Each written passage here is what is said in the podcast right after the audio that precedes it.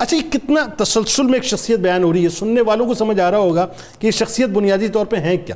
اب ایک جو پہلو آ گیا ان کا ایمان لانے کے بعد وہ آیا اب فدائیت کا سلسلہ۔ مصطفی ہو گئے نا؟ جی، جی۔ تو مصطفی ہونے کا جو پہلا پیمانہ ہے وہ فدائی ہونا ہے۔ تو ان کی فدائیت کے جو واقعات شروع ہوتے ہیں غزوہ عنین سے وہ ذرا بتائیے۔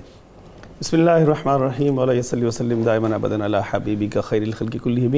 آج کی ہماری ممدود شخصیت حضرت سیدنا ابو سفیان مغیرہ بن حارث۔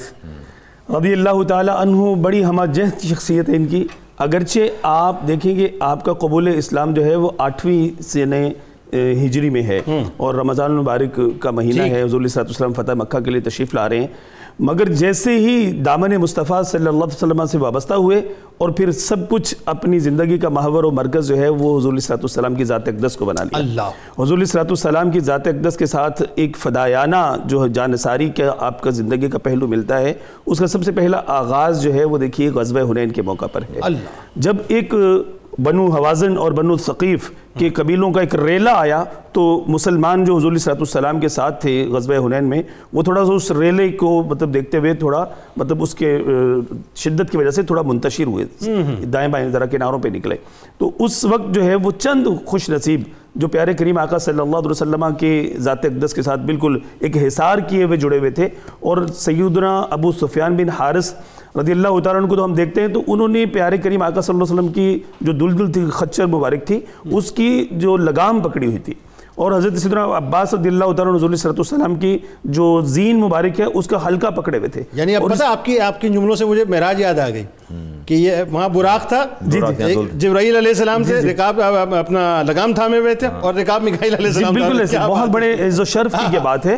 بہت بڑے عز و شرف کی۔ اور بڑے یہاں پہ میں ایک اور کلیئرنس بھی دینا چاہوں گا کہ سیر نگاروں نے یہ بھی لکھا کہ پیارے کریم آقا صلی اللہ علیہ وسلم اس وقت جو اس جو دشمنان اسلام تھے ان کی طرف بڑی شدت سے اور بڑی جوان مردی سے جو ہے وہ حضور صلی اللہ علیہ وسلم پوری شجاعت اور دلیری کے ساتھ ان کی طرف جو ہے وہ آگے پیش قدمی فرمانا چاہتے تھے۔ لیکن یہ صحابہ کرام رضوان اللہ تعالیٰ حضور علیہ وسلم کی سواری کو دراصل روک رہے تھے کہ آپ اس طرف نہیں جائیے ہم آپ پر اپنی جانیں قربان کرنے کے لیے پہلے۔ جو ہے وہ تیار ہیں۔ آپ کو وہاں پہ ہم نہیں جانے دیں گے۔ دشمن کے نرغے میں نہیں پہنچنے دیں گے اور یہی وہ موقع ہے کہ آپ دیکھیے کہ حضرت سیدنا ابو سفیان بن حارث رضی اللہ تعالی عنہ کو حضور صلی اللہ علیہ وسلم نے حضرت سیدنا حمزہ امیر حمزہ امیر مدینہ رضی اللہ تعالی عنہ کا پیش رو ان کا جانشین قرار دیتے ہوئے ان کو اسد اللہ و اسد الرسول کا لقب عطا فرمایا اللہ اکبر، یہ آپ کی مطلب حضرت امیر حمزہ رضی اللہ عنہ کے بعد آپ کی یہ شان ہے کہ آپ اسد اللہ و اسد الرسول کا لقب پا کے حضور صلی اللہ علیہ وسلم کے منظور نظر بنے اور پیارے کریم آقا صلی اللہ علیہ وسلم کی نظر عنایت سے آپ نے جو فیضان پایا زندگی آپ کی جو بارہ سال کی بقیہ قبول اسلام کے بعد کی ہے وہ یکسر بالکل تبدیل ہو کے رہ گئی۔ اور اب دیکھیے کہ جیسے آپ نے انٹرو میں بھی بات کی کہ آپ گرمیوں کی تپتی ہوئی دوپہروں میں مطلب صبح و فجر کی نماز کے بعد سے لے کے مطلب طلوع آفتاب سے لے کے زوال شمس تک مستقل نوافل کی ادائیگی کرتے رہتے پھر زوال شمس سے ظہر تک کچھ وقف وقفہ لیتے اور ظہر سے عصر تک پھر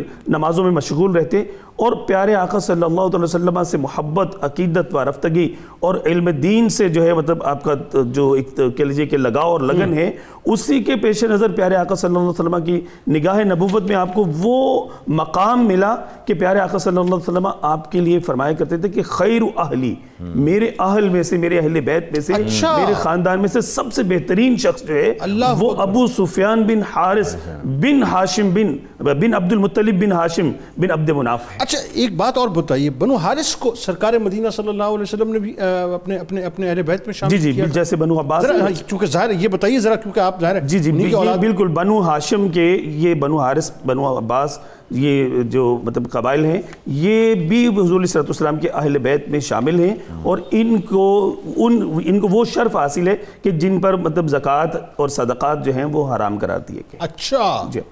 اچھا ابو سفیان رضی اللہ تعالیٰ عنہ کے حوالے سے ایک اور بات بتائیے کہ ایک تو یہ کہ غزوہ ہونا ہے اس کے بعد جتنی بھی غزوات تھی جتنے غزوات ہوئے سب؟ میں آپ شامل رہے۔ اور آپ پیارے آقا صلی اللہ علیہ وسلم کے ساتھ چونکہ کچھ وقت آپ نے معاندت میں گزارا تھا جو حالانکہ حضور علیہ وسلم کے بچپن کے آپ دوست تھے لیکن آپ دیکھیں کہ یہاں پہ ایک تفریق میں بیان کرتا چلا جاؤں کہ بچپن کے دوست کو آقا تسلیم کرنا یہ شان ہے سیدنا صدیق اکبر رضی اللہ اکبر اللہ اکبر۔ بلا تعمل بلا توقف۔ ہاں۔ اور آپ نے جو شرف صحابیت پایا ہے وہ حضور صلی اللہ السلام کے اظہار نبوت کے بیس برس بعد پایا ہے۔ لیکن یہ بیس برس بعد پھر آنے کی جو آپ کے دل میں ایک خلش رہتی تھی اس کی وجہ سے جب بھی حضور صلی اللہ السلام کی ذات اقدس کے سامنے جاتے تو حیا سے اور خجالت سے کہہ لیجیے کہ اپنی نظریں جھکا کے رکھتے تھے۔